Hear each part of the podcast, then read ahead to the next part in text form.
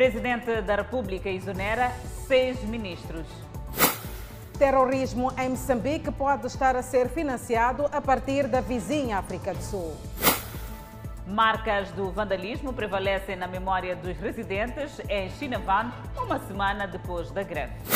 Governo moçambicano trabalha para resgatar 16 estudantes moçambicanos na Ucrânia.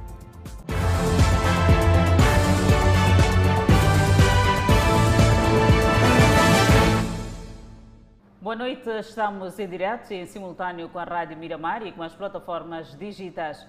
Presidente da República exonera ministros de seis pastas. É a segunda mexida de vulto feita pelo Presidente da República, Felipe Jacinto Inhosse. Volvidos alguns meses, o Presidente Felipe Inhosse decide deixar cair ministros de seis pastas, designadamente Economia e Finanças, Recursos Minerais e Energia, Indústria e Comércio, Obras Públicas, Habitação e Recursos Hídricos, Mar, Águas Interiores e Pescas e, por fim, dos combatentes. Conhece agora o perfil dos ministros exonerados. Adriano Afonso Malean era ministro da Economia e Finanças desde 19 de janeiro de 2015. Adriano Malean foi um dos declarantes nas dívidas ocultas.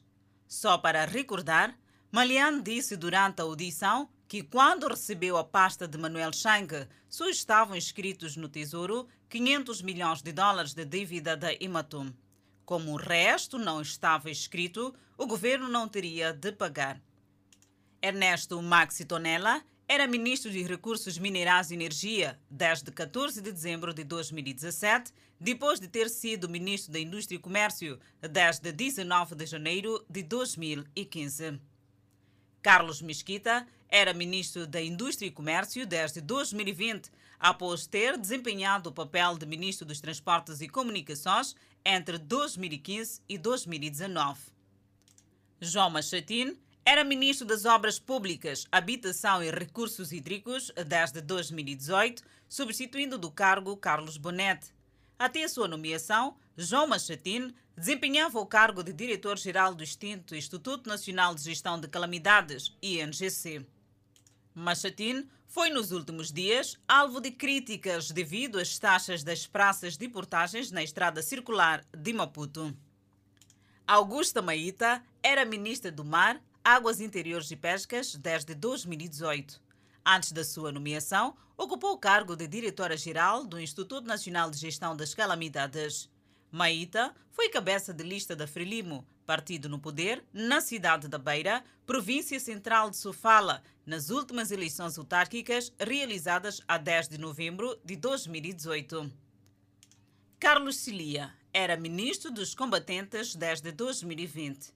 O combatente da luta de libertação nacional, acadêmico e antigo deputado da Assembleia da República, Carlos Jorge Cilia, foi nomeado para a pasta com duas missões: enaltecer o heroísmo dos que sacrificaram a sua juventude e vida para que os moçambicanos vivam em paz e atender às preocupações dos combatentes, assegurando o pagamento das suas pensões, garantindo acesso à saúde e educação dos seus filhos. Uma semana depois dos tumultos em Chinavane, as marcas da fúria popular ainda visíveis na memória de muitos residentes. Alguns choram pelos familiares detidos pela polícia durante e depois do vandalismo. Casas queimadas ainda com cheiro de fumaça, colchões e cinza no chão. São sinais que vão ficar marcados em Chinavane, província de Maputo. É, foi muito constrangedor, muito barulho de tiro. Aquilo foi um cenário de guerra. Eu, eu pessoalmente, sou grande, mas eh, tive que me encurralar dentro da minha casa, de, de, debaixo da, mi, da minha cama, por, por tanto medo. A fúria de populares e trabalhadores da açucareira por detrás da vandalização e reivindicação a melhores condições de trabalho. Alberto acompanhou de perto e tentou conter a vandalização. É, eu acho que recuperei são três. As duas estiveram ali. Isso que eu disse, os mídias sacudei, eu disse, olha, não podemos fazer isso aí, chegarmos até ao ponto de queimar as viaturas, que, que, que. vamos deixar porque as viaturas são das pessoas que são trabalhadores que nem nós. A unidade de intervenção rápida interveio e a situação está mais calma. Uma semana depois, a vila tenta voltar à normalidade.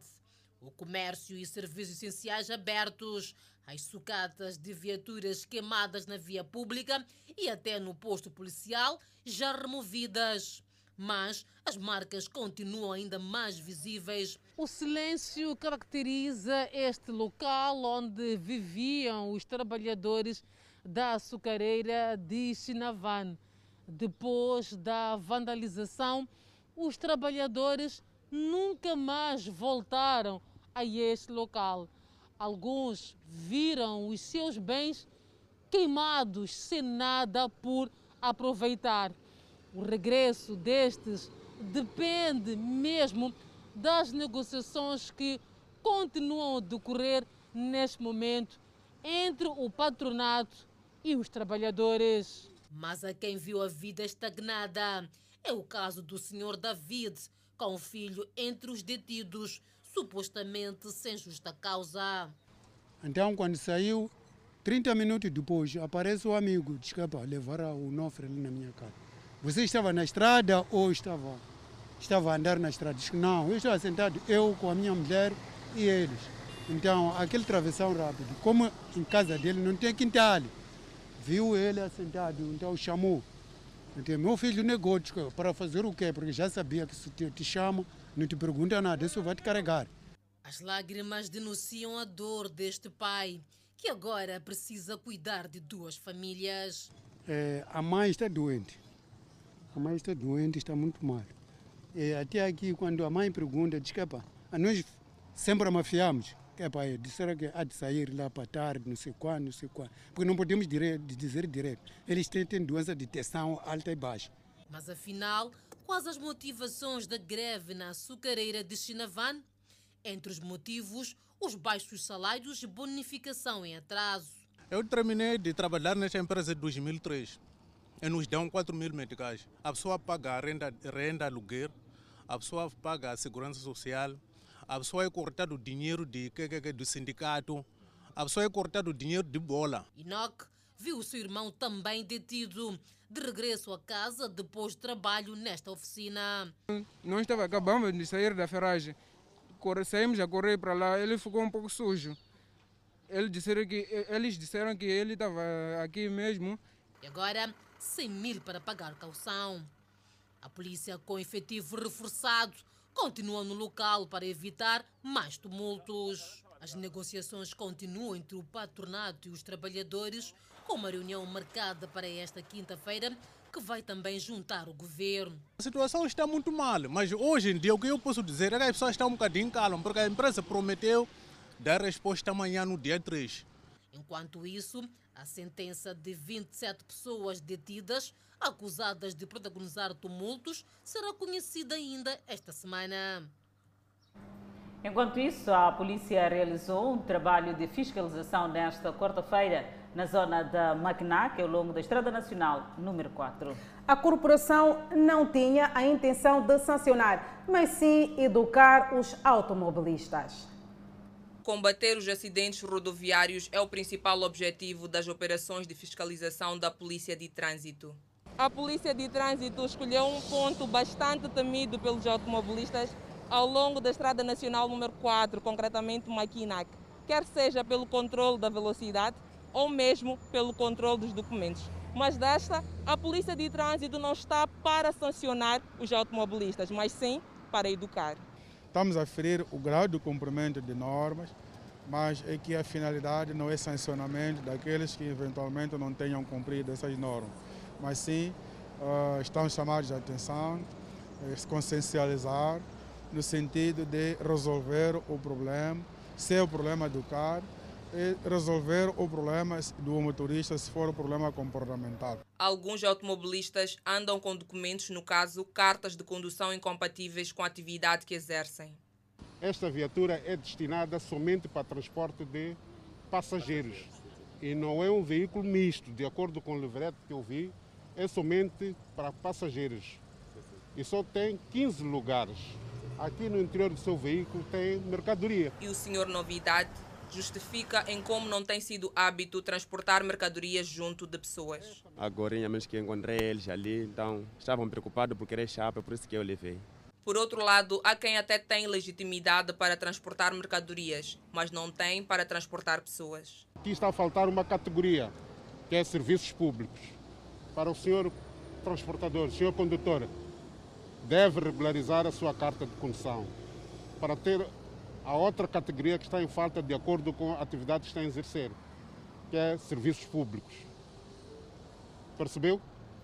A próxima vez poderá ser autuado. Fernando Chirinza diz que se o faz é por falta de dinheiro, por isso de vez em quando transporta também pessoas. A verbar não é daqui para quê? Se eu ficar em casa também não vou ter dinheiro. Então, para ter dinheiro, tem que ir à, à batalha, à luta, né? E há quanto tempo faz serviços públicos? Ah, dois. Faço de vez em quando, é biscato, não é, não é sempre. Não é, Começou... é tipo biscato, né? É tipo biscato. Quem também afirma andar com os pneus carecas é este automobilista, que também queixa-se da falta de dinheiro para trocar os pneus. Concretamente, são custos. O, o, o problema é dos custos, né? Então ainda não consegui ter um valor para poder comprar pneus. Estas ações de consciencialização aos automobilistas vão continuar em outros pontos da cidade de Maputo. A polícia que está também para sensibilizar e não multar, como habitual. A Autoridade Reguladora da Concorrência suspende a fixação de preços de ingresso às escolas de condução. Lembrar que a nova tabela foi fixada pela Associação das Empresas das Escolas de Condução de Moçambique.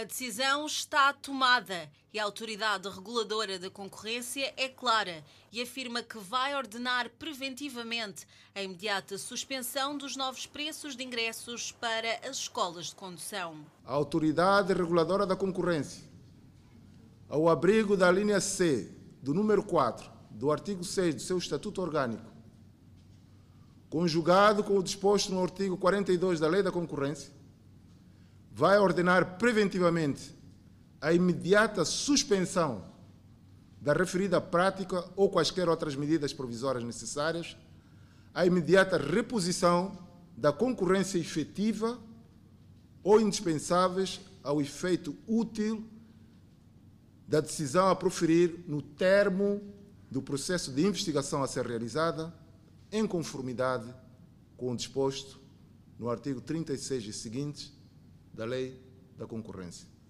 A Lei de Concorrência estabelece que são proibidos acordos, decisões ou associações de empresas e práticas concertadas entre empresas que se encontrem numa relação horizontal, desde que tenham por objeto ou efeito impedir, falsear ou restringir de forma sensível a concorrência. Nesta senda, a Autoridade Reguladora de Concorrência fez saber que vai, neste caso em particular, fazer valer a lei. Isto é uma prática proibida, é uma prática sancionável.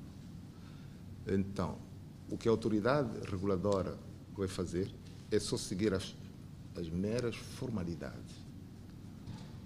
Porque é assim que a lei determina. Antes desta conferência de imprensa, a Associação das Escolas de Condução de Moçambique disse não haver necessidade de interferência. O negócio é nosso, nós é que fazemos o negócio, isto é um mercado, está aberto o mercado. Os novos preços para a carta de condução fixados pela Associação das Escolas de Condução de Moçambique centram-se em 11.500 meticais para os pesados, 9.500 para os ligeiros e 6.700 para as motas.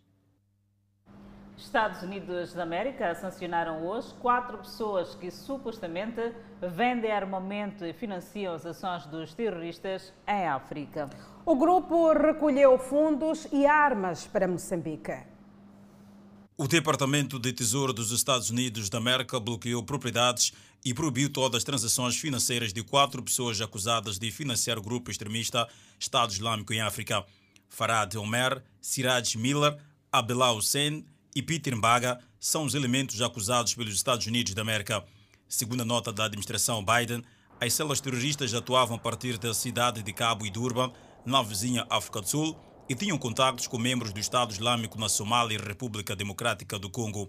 O grupo treinou e angariou jovens para as celas terroristas, sendo que Peter Mbanga foi quem recolheu fundos e armas para África do Sul e Moçambique. Não se sabe ao certo quanto dinheiro foi drenado para a compra de armamento e financiar as celas terroristas em Cabo Delgado. O certo é que o Departamento de Tesouro dos Estados Unidos da América não tem dúvida de que o financiamento vem da vizinha África do Sul. De acordo com o Departamento de Tesouro norte-americano, as sanções aos financiadores visam expor quem utiliza o sistema financeiro da África do Sul para facilitar o financiamento das redes de Estado Islâmico em toda a África. Com os sérvios a partir da Somália e República Democrática do Congo, os extremistas tentaram expandir a sua influência em África através de operações em grande escala, particularmente em áreas onde o controle do governo é limitado. Enquanto isso, o governo moçambicano vai submeter à Assembleia da República a proposta de lei de combate ao terrorismo. É uma proposta de lei que nos próximos dias será submetida à Assembleia da República. Um instrumento legal visa reprimir e combater o terrorismo no país. Esta lei revoga a Lei 5-2018, de 12 de agosto. A lei aplica-se à prevenção, repressão e combate ao terrorismo e proliferação de armas de destruição em massa, ações conexas e a atos de terroristas e organizações terrorísticas praticadas no território nacional ou no estrangeiro, cujos autores se encontrem no território nacional e não possam ser extraditados. Em relação à proposta de lei que será submetida à Assembleia da República, a porta-voz do Conselho de Ministros não especificou se a mesma inclui a criação de tribunais que poderão julgar casos específicos ligados ao terrorismo. Ainda na quinta sessão ordinária do Conselho de Ministros, o Executivo apreciou e ratificou as resoluções que ratificam os acordos de donativos avaliados em pouco mais de 950 milhões de dólares norte-americanos. A resolução que ratifica o acordo de financiamento em donativo celebrado entre o Governo da República de Moçambique e a Associação de Desenvolvimento Internacional no dia 27 de dezembro de 2021, em Maputo, no montante de 150 milhões de dólares americanos, que se destina ao financiamento do projeto de água segura para vilas e zonas rurais. O Conselho de Ministros debateu sobre o ataque cibernético que deixou inoperacionais alguns portais do governo. Muito bem, acompanhamos os Estados Unidos da América. Sancionaram hoje quatro pessoas que supostamente vendem armamentos e financiam as ações de terrorismo em África. Exatamente, Adelaide. E por outro lado, ouvimos a exoneração de seis ministros por parte do Presidente da República, Felipe Jacinto Nunes. Uma breve análise do lado exterior. Quem vai nos trazer é Edson Muyanga. Muito boa noite e qual é o ponto de vista? Alô, muito boa noite, Danissa. Boa noite, Adelaide. Estendo a saudação para o estimado telespectador que acompanha neste momento Fala Moçambique. Efetivamente foram exonerados seis ministros, dos quais Adriano Maleane, Ernesto Max Tonella, Carlos Mesquita, João Machatine, Augusta Maíta e Carlos Cilia. Especificando, Adriano Maleane era ministro da Economia e Finanças, Ernesto Max Tonella, ministro dos Recursos Minerais e Energia, Carlos Mesquita era ministro da Indústria Comércio, João Machatine, ministro das Obras Públicas, Habitação e Recursos Hídricos, Augusta Maíta, melhor dizendo, era ministra do Mar, Águas Interiores e Pescas, Carlos Cilia, era ministro dos Combatentes desde 2020. Portanto, para analisar estas seis exonerações, vamos agora uh, conversar com o analista do IMD, o portanto, Dércio Alfazema, para olhar para alguns pontos destas exonerações. Muito bom Noite, Dércio Alfazema. Que sinal as recentes mexidas no governo transmitem? Bom, boa noite, Edson. Boa noite aos telespectadores da Miramar. Primeiro, é preciso referenciar que o presidente da República agiu no quadro das suas competências, portanto, conferidas constitucionalmente. É ele que nomeou estas pessoas para estes cargos e tem toda a prerrogativa eh, legal para, em caso eh, de necessidade, eh, portanto, fazer as devidas eh, mexidas. Agora, várias leituras podem ser feitas, estamos a falar de seis, de um universo de 18 uh, ministros, e, e dos quais, portanto, dos seis que foram exonerados, quatro transitaram, portanto, do anterior mandato, Uh, do próprio presidente uh, Nussi. Portanto, são pessoas que nós podemos presumir que ele conhecia muito bem e até, de alguma forma, tinha alguma confiança, por isso que voltou a nomeá-los, portanto, depois para este segundo, segundo mandato. E nós estamos a falar também de segundo ano, portanto, do segundo mandato do presidente eh, Nussi e já vão Exatamente, Edson Muyanga, juntamente com Dércio Alfazema, do Instituto para a Democracia Multipartidária, que estão aqui a analisar estas mexidas feitas pelo Presidente da República, Felipe Jacinto Nhusse. Afinal de contas, foram seis ministros que hoje foram exonerados. Agora sim, temos indicação de que devemos voltar dentro de instantes ao encontro de Edson Muyanga para trazer aqui esta breve análise para o Fala Moçambique. Desta feita, Adelaide, seguimos com outras notas informativas. É verdade, Danissa, de recordar que vamos uh, ter que recuperar daqui a alguns instantes esta peça uh, de reportagem. Tenho indicação de que já temos em no contacto com o exterior Edson Muyanga para dar mesmo continuidade uh, de temos ainda a indicação de que no desta seguimos com mais notícias e desta feita vamos falar da educação escolas na cidade de Maputo dizem estar preparadas para continuar ah, com as aulas presenciais em tempos de pandemia.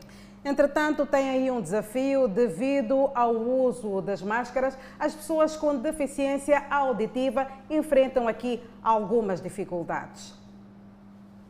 Com as máscaras devidamente colocadas, alunos voltam à dinâmica perdida a quando da eclosão da pandemia da Covid-19, mas com uma dinâmica diferente. Antes de mais, higienizar os pés, medir a temperatura e lavar as mãos. Aí sim podem seguir as salas, e a escola secundária Josina Machel desdobra-se para seguir o protocolo sanitário. Estamos a trabalhar para além do funcionário que nós temos aí na entrada, com colegas nossos, professores, que tem nos ajudado para controlar o fluxo dos alunos ao longo dos corredores. É verdade que é uma tarefa não fácil, mas esse apelo permanente faz com que eles entendam isso retoma das aulas presenciais em tempos de pandemia de Covid-19, o que consequentemente vem constituir um desafio para este grupo social, no caso, as pessoas com deficiência auditiva, uma vez que a expressão facial é extremamente importante para o ensino e aprendizagem deste grupo. Não é fácil, não é, estar numa turma especial como esta, porque temos alunos com deficiência auditiva, onde a expressão facial é a base para a comunicação, trata-se de gestos. Então, a, a, a, face é importante. Mas ainda assim, os alunos esforçam-se de modo a poder assimilar a matéria numa altura em que as aulas são lecionadas de forma alternada. Concorrendo é difícil, com a situação em que nós estamos a viver é difícil, mas usamos as máscaras e lavamos as mãos, mas acontecem normalmente as aulas e o fato de as aulas serem de forma alternada cria dificuldade na assimilação da matéria. Com esse novo método de ensino que botaram de um dia sim, um dia não, tem sido um bocado difícil aprender a matéria como antigamente. Mais do que isso, contribui para faltas e atrasos. O problema disso de andar a ver um dia sim, um dia não, já não conseguimos ver os dias que nós vamos à escola nem as horas. Escalamos igualmente a Escola Secundária Estrela Vermelha, que diz estar preparada para a realidade atual. Nós podemos afirmar que a escola está muito bem, é, as evidências falam por si. Temos desde já a demarcação dos espaços e temos aqui o pessoal de apoio que tem nos ajudado a controlar os alunos na higienização, não é? E temos em todos, quase em todos os pontos, uh, os pontos fixos para a lavagem das mãos. A nossa equipe de reportagem não só visitou a Escola Secundária Josina Machel, a Escola Secundária Estrela Vermelha, como também a Escola Secundária Noreste 1, que também segue todas as medidas de prevenção. Já temos as condições criadas da NISAS para continuarmos a trazer esta breve análise. Exatamente, Adelaide Isabel. Sem demoras, vamos ao encontro do Edson Muyanga para nos falar acerca destas mexidas do Presidente da República, Felipe Jacinto Nhusse, que exonerou hoje seis ministros. Edson, por favor, dê a continuidade do raciocínio aqui para o Fala Moçambique. Pois, Danice, o assunto está relacionado mesmo com a exoneração dos seis ministros. Portanto, temos como analista o Dércio Alfazema, do IMD, que vai olhar para alguns pontos desta exoneração. Seis ministros foram exonerados. Portanto, Dércio Alfazema, prosseguindo com o seu uh, fio de pensamento, o que é que, que sinais uh, as, as recentes mexidas do governo transmitem? Bom, eh, dizia que o presidente agiu dentro das suas competências, portanto, ele é que nomeou essas pessoas e pôde muito bem, eh, portanto, eh, pretendendo dar uma nova dinâmica, ou até a pedido destes, de alguns deles, pôde ter estado de trás desta, desta decisão. Mas, se formos a olhar, como dizia, dos seis ministros exonerados, quatro deles transitaram do mandato uh, anterior para o, para o presente mandato, que pode significar que existia alguma confiança à volta dessas pessoas. Por isso, a partir daí, podemos cogitar muito facilmente que é provável que alguns destes ministros possam ser reciclados e alocados uh, para outros setores. Estou para dar um exemplo em jeito de, de, de provocação. Uh, temos o ministro, portanto, de Recursos Minerais e Energia, que tem uh, perfil até de poder substituir Adriano uh, Maliana na, na, na, pasta de, de Economia uh, e, e, Finanças. Portanto, são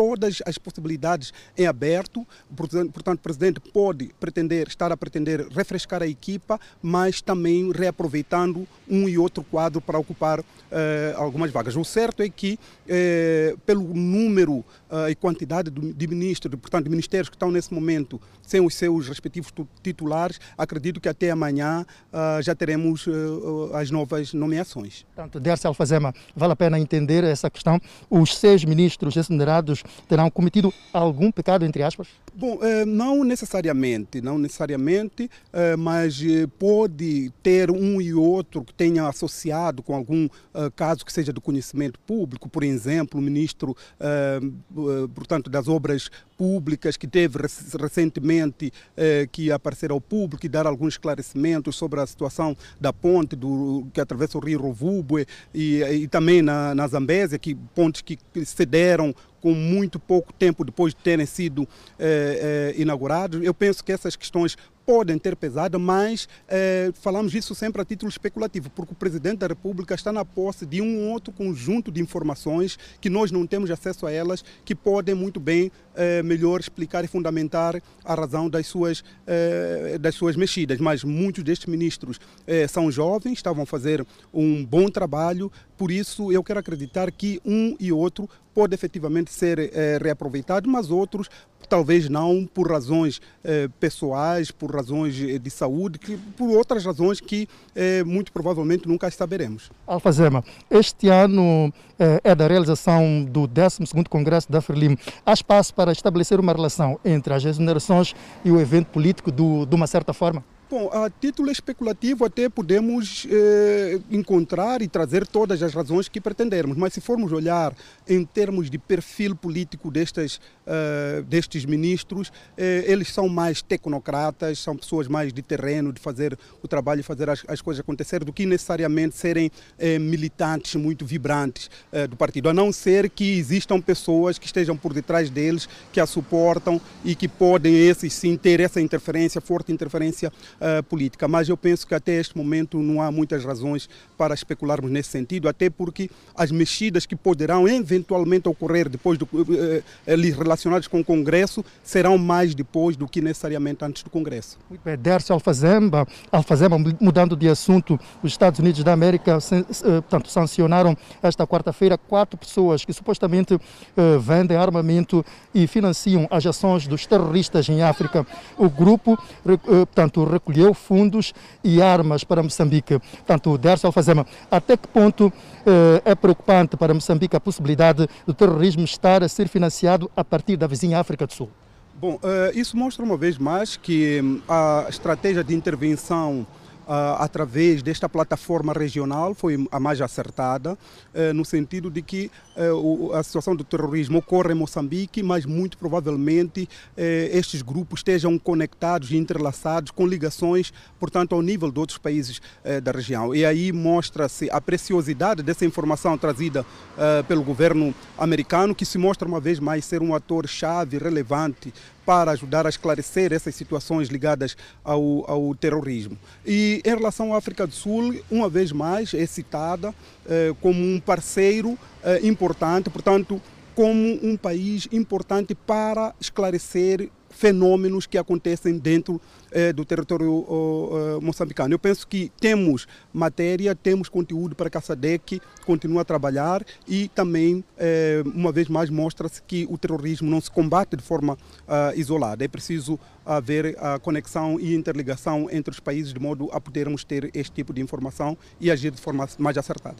Muito bem, muito obrigado, Dércio Alfazema, analista do IMD. Ficaram aqui as análises, Adelaide e Danice, em relação às exonerações. Foram, o Presidente da República exonerou seis ministros e também é preocupante a questão do financiamento para ações terroristas, tanto na África do Sul, que obviamente podem estar a afetar Moçambique. Adelaide, Danice, devolvo a palavra aos estúdios do Fala Moçambique.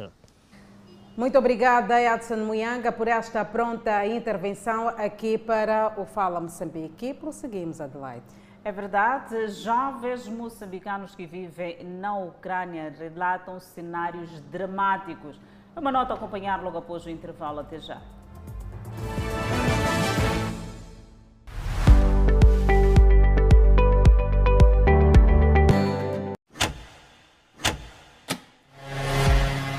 O Economia e Negócios é mais do que números.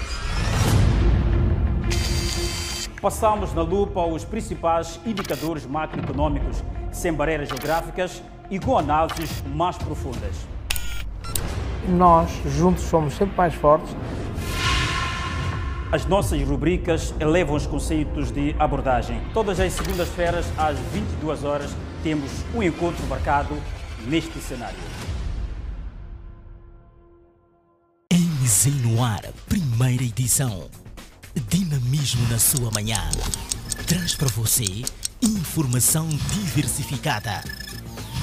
Na rua. Mobilistas gostariam que fosse permanente os trabalhos de manutenção das estradas. Na cidade ou no campo. Eu não sou esquadra, eu não sou polícia. Entram aqui, a força. O país nas lentes da Miramar.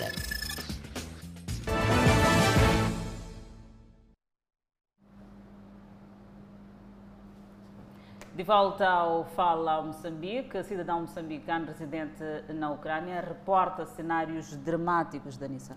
Exatamente, Adelaide, a falta de logística, meios de transporte e não só está a dificultar ainda mais a vida dos moçambicanos que estão neste país. A situação na Ucrânia neste momento está muito difícil.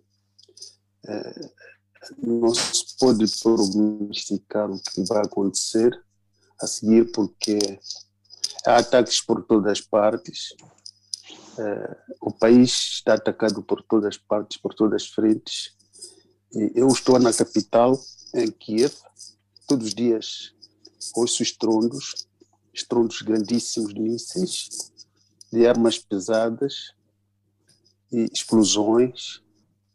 E, e temos aqui o, o, o estado de sítio, o recolher obrigatório o Estado tomou medidas para minimizar uh, a morte massiva de pessoas. Por isso, as pessoas maioritariamente estão nos bunkers, estão nas caves, e, e, e, aquelas pessoas que estão nas suas casas uh, não, podem não podem sair uh, nem para descer, deitar o lixo, não é permitido estamos confinados nas casas, a hora, a hora que, que, que nos dão para sairmos, para, para fazermos uh, compras, mas também temos o problema de que os cartões não funcionam, uh, a comida é muito pouca nas lojas, há poucos medicamentos nas farmácias, a cidade está bloqueada. Sim, tenho contato com outros moçambicanos que vivem em outras cidades.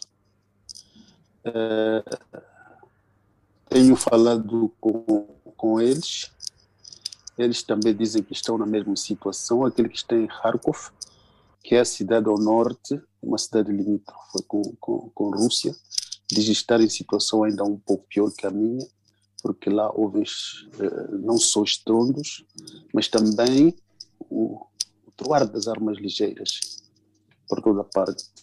Tenho a informação também de que o Estado moçambicano organizou a saída de, dos estudantes daqui para, para a Polônia, uh, que o Estado moçambicano fez tudo que é da sua competência para tirar esses estudantes, mas também tenho a informação de que na entrada nos comboios houve situações de racismo, onde eh, algumas pessoas, não sei de quem são, diziam que os pretos têm que ser os últimos a entrar nos comboios. Como chefe de família, optei que devíamos ficar aqui eh, tratar de, de estar de, de, de cumprir a, a, as ordens que o governo diz porque também a saída agora está, está limitada, quase proibida. É uma situação, é uma, é uma situação catastrófica que está a viver aqui. E o governo admite que Moçambique pode se ressentir da tensão entre a Rússia e a Ucrânia. O alerta, no geral, vai para a criação de reservas, principalmente na cadeia alimentar. A tensão entre a Rússia e a Ucrânia passou a estar no topo da agenda dos países a nível mundial e Moçambique não está alheio a esta realidade, muito pelo contrário, demonstra preocupação por conta da dependência na importação de diversos produtos e matéria-prima e ainda as fortes relações de amizade, cooperação e solidariedade. Sabemos que Rússia e Ucrânia são grandes produtores de commodities, não só do trigo, mas outras commodities como milho e outros combustíveis e nós somos importadores desses produtos. Há uma reflexão já em curso do governo para efetivamente fazermos o levantamento das medidas que são necessárias para suprir o impacto dessas crises.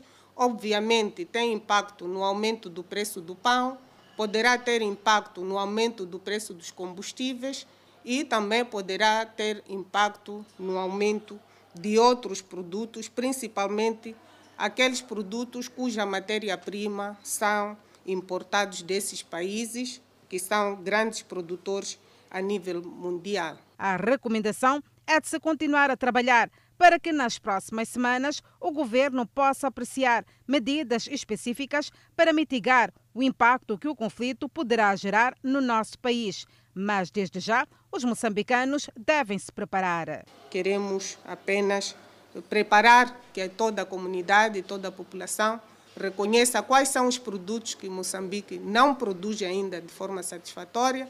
Aí o apelo para que aumentemos a produção e produtividade, possamos ter reservas estratégicas a nível nacional, possamos produzir nos próximos anos, pensarmos em conjunto numa estratégia de produzir essas commodities de, de modo a podermos mitigar e prevenir aquelas ações que poderão impactar diretamente naquilo que é a cesta básica dos nossos moçambicanos. Quanto aos 16 estudantes moçambicanos que se encontram na Ucrânia, o governo diz tudo estar a fazer, de modo que possam receber apoio em países vizinhos e, se possível, regressar em segurança para Moçambique. Temos moçambicanos, cerca de 16 estudantes, mas que neste momento estão a receber todo o apoio para garantir a segurança e possível acomodação em outros países vizinhos que neste momento têm a situação mais segura. E, se possível, o regresso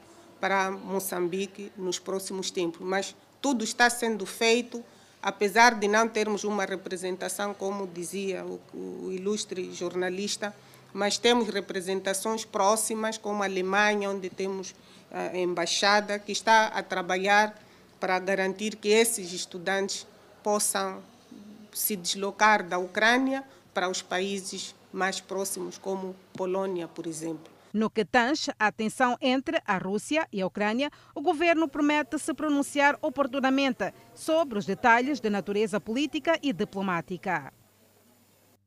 Aí está o governo que admite que Moçambique pode se ressentir da tensão entre a Rússia e a Ucrânia. O alerta, no geral, vai para esta criação de reservas, principalmente para a cadeia alimentar. Do outro lado, esta tensão já vai no sétimo dia e, segundo a Rússia, mais uma cidade foi ocupada. São momentos que vamos analisar com Adelaide Isabel. Adelaide, o espaço é todo teu.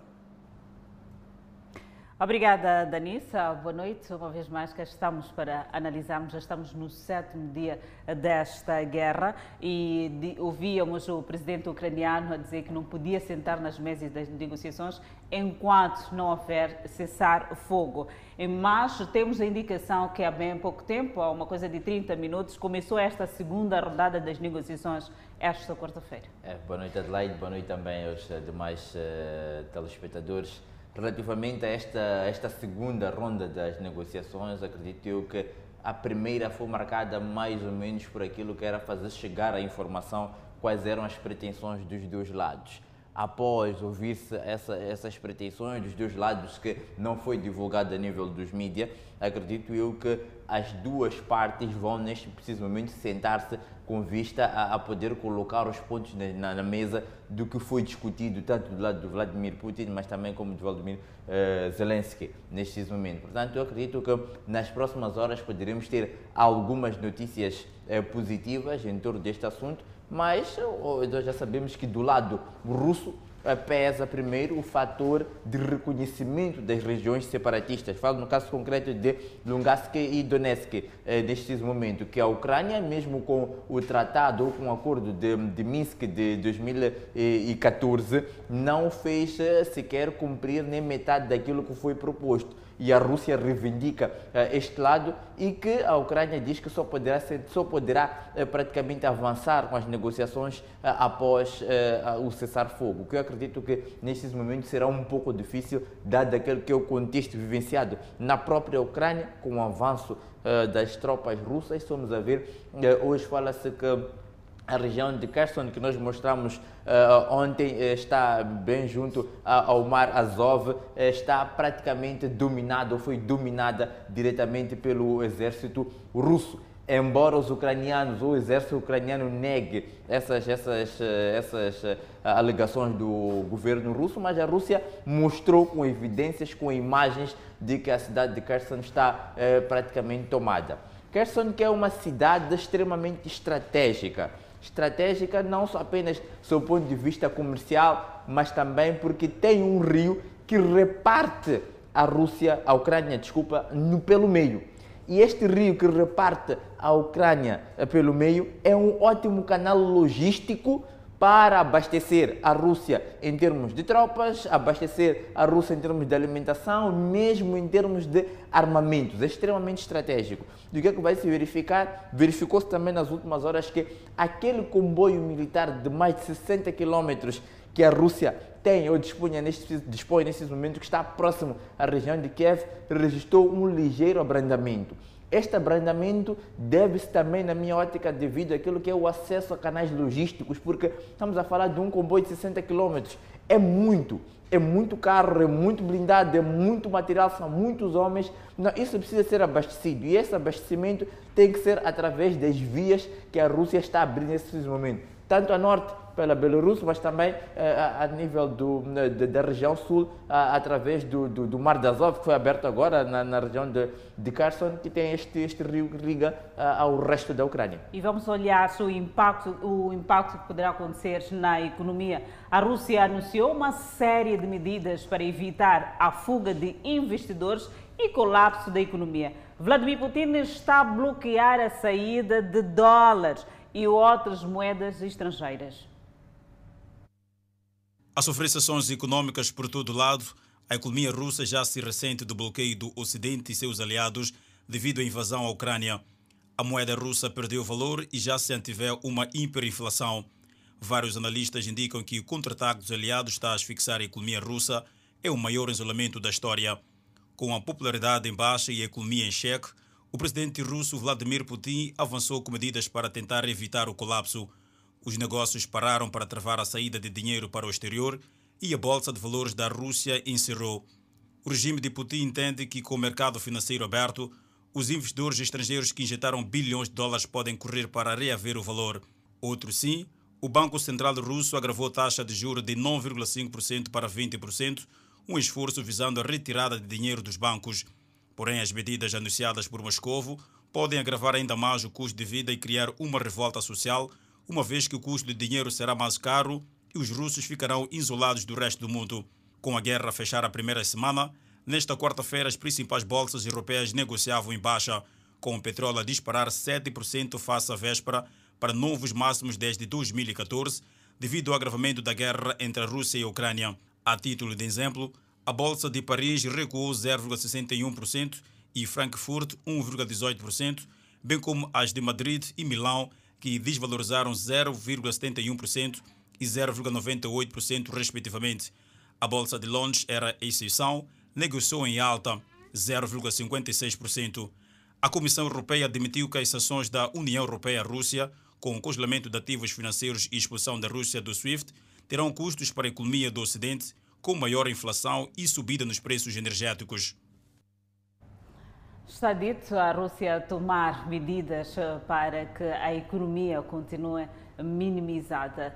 Com esta uh, forma da Rússia olhar para aquilo que é a sua economia, mantendo o, o, o, capital no seu país, poderá minimizar de certa forma. Exato. Uh, este, esta atitude da Rússia também surge em parte do acordo, do encontro que teve o presidente russo com o diretor das indústrias e também do empreendedorismo da Rússia em que se fazia menção à estratégia de delimitar de estratégias, delinear de estratégias com vista a recuperar ou a não fazer com que haja uma inflação em grande escala a nível da economia russa. Porque nestes momentos são vários países que estão a impor sanções a todos os níveis, nível aéreo, nível marítimo, nível, uh, estamos a ver até nível industrial e por aí vai, em parcerias e etc. Tanto aquilo que falamos, fomos falando ao longo dos dias transados, e neste preciso momento, o que, é que se pode fazer é encontrar medidas a curto prazo para que não haja um impacto dessas sanções também a curto prazo. Essas medidas a curto prazo vão fazer com que as sanções que estão a ser impostas pelos diversos países a nível mundial sejam sentidas de forma gradual e não de forma brusca, como o Ocidente, que é o núcleo que está a impor as sanções, planeja eh, enfraquecer a economia russa, enfraquecer os russos para que possam ceder no conflito que está a existir na Ucrânia neste momento. Exato, são mais de 830 mil pessoas que já deixaram a Ucrânia desde o início da guerra, segundo a ONU.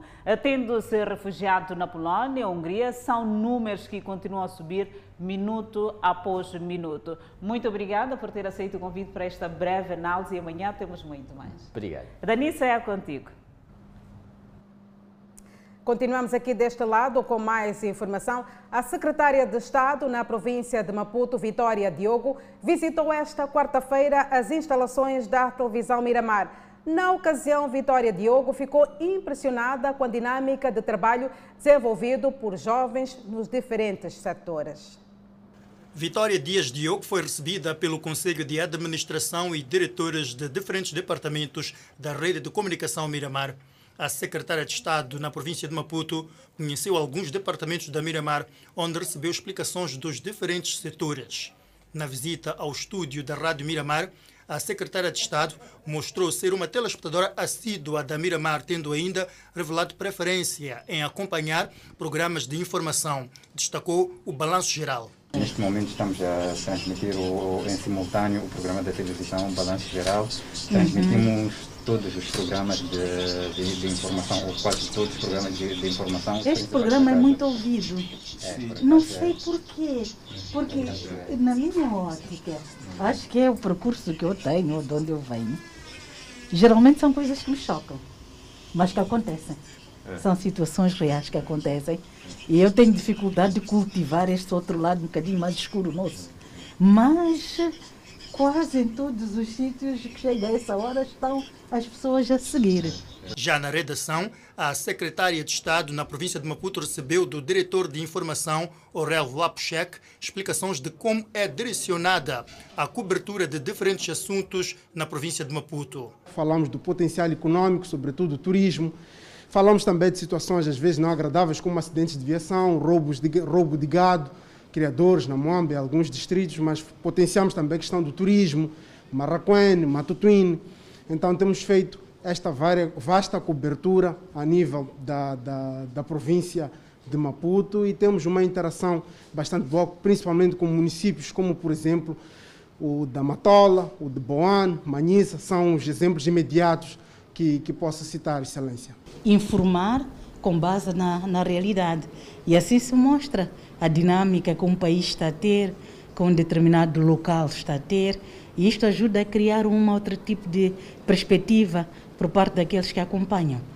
E, e têm sido eh, parceiros incontornáveis na divulgação daquilo que são as grandes realizações na governação. Vitória Dias Diogo ficou impressionada com a dinâmica de trabalho desenvolvido por jovens nos diferentes setores da Miramar. Não imaginava que assim fosse, porque nós temos que estamos no lado de cá de fora, assistimos os programas, constatei que a juventude, mas uma juventude com muita responsabilidade, com maturidade, que aprofunda, ou investiga e tem um grandes níveis de ponderação, porque lidar com a área de informação, de comunicação, mexe com as mentes humanas, mexe com as pessoas, induz as pessoas, é extremamente exigente e requer muita responsabilidade.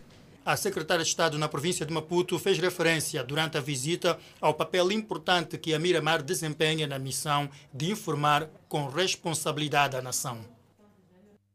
Renamo desmente a integração de ex-guerrilheiros na junta militar. Está internado num centro de saúde em Yambane o jovem que tentou assassinar um casal com recurso a katana para roubar.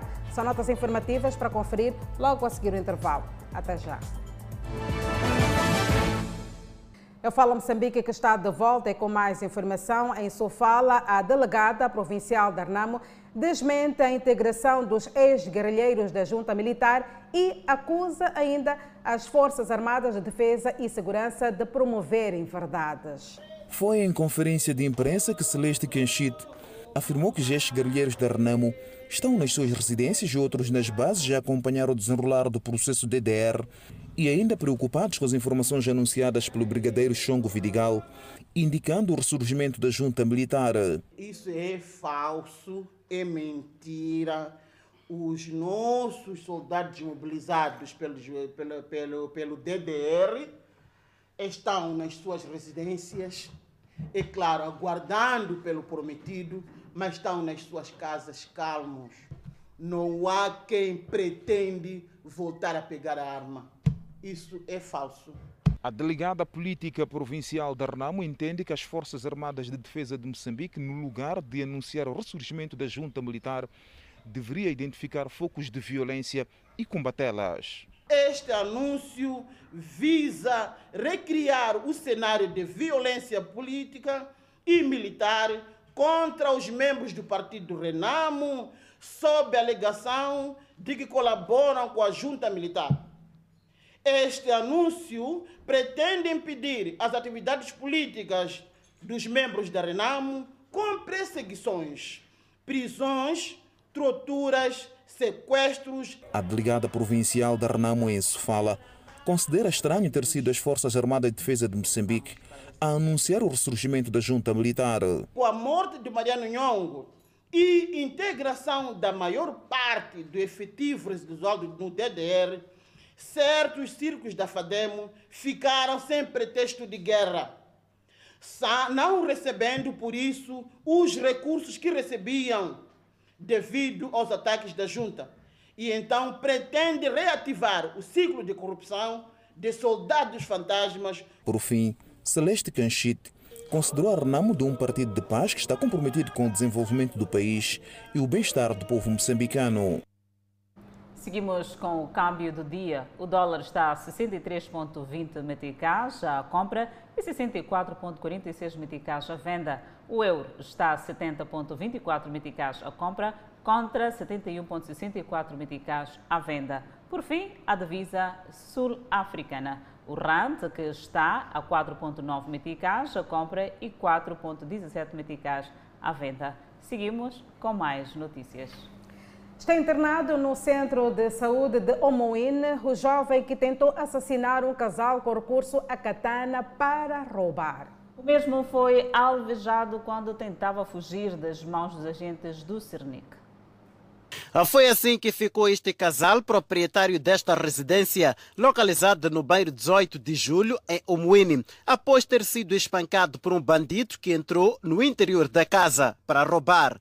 Sem piedade, o mesmo desferiu golpes em várias partes do corpo do casal, com recurso a esta faca e katana, para depois se apoderar deste televisor. Naquela fumigação de forças, quando ele viu que já não estava a aguentar, ele acaba apanhando uma brecha e me morde. Ele mordeu-me aqui no dedo, quase que retirou a unha.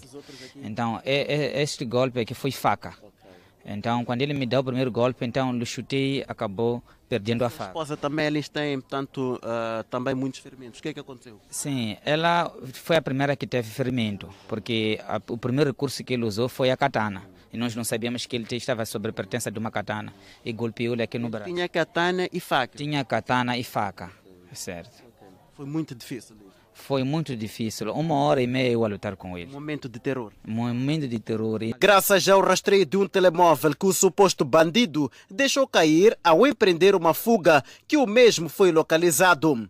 Mas, mesmo assim, tentou também escapar das mãos dos agentes do Cernic. Daí que, para imobilizar, foi alvejado numa das pernas. Conseguiu, a, a, a, tanto partir as algemas e pôs-se em fuga, até tentou desferir alguns golpes aos nossos colegas no terreno e desta que o Serviço Nacional de Investigação Criminal foi obrigado, portanto, a atirar contra o seu pé, no sentido de neutralizar. O jovem que catanou um casal numa das residências localizadas no bairro 18 de julho, arredores da vila de Omuene, encontra-se internado numa das enfermarias do Centro de Saúde de Omuene, pois foi baleado por um agente do Cernic quando tentava empreender uma fuga.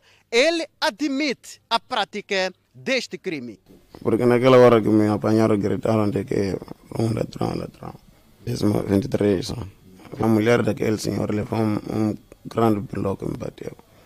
Por isso que eu levei aquela katana de que estou a se defender.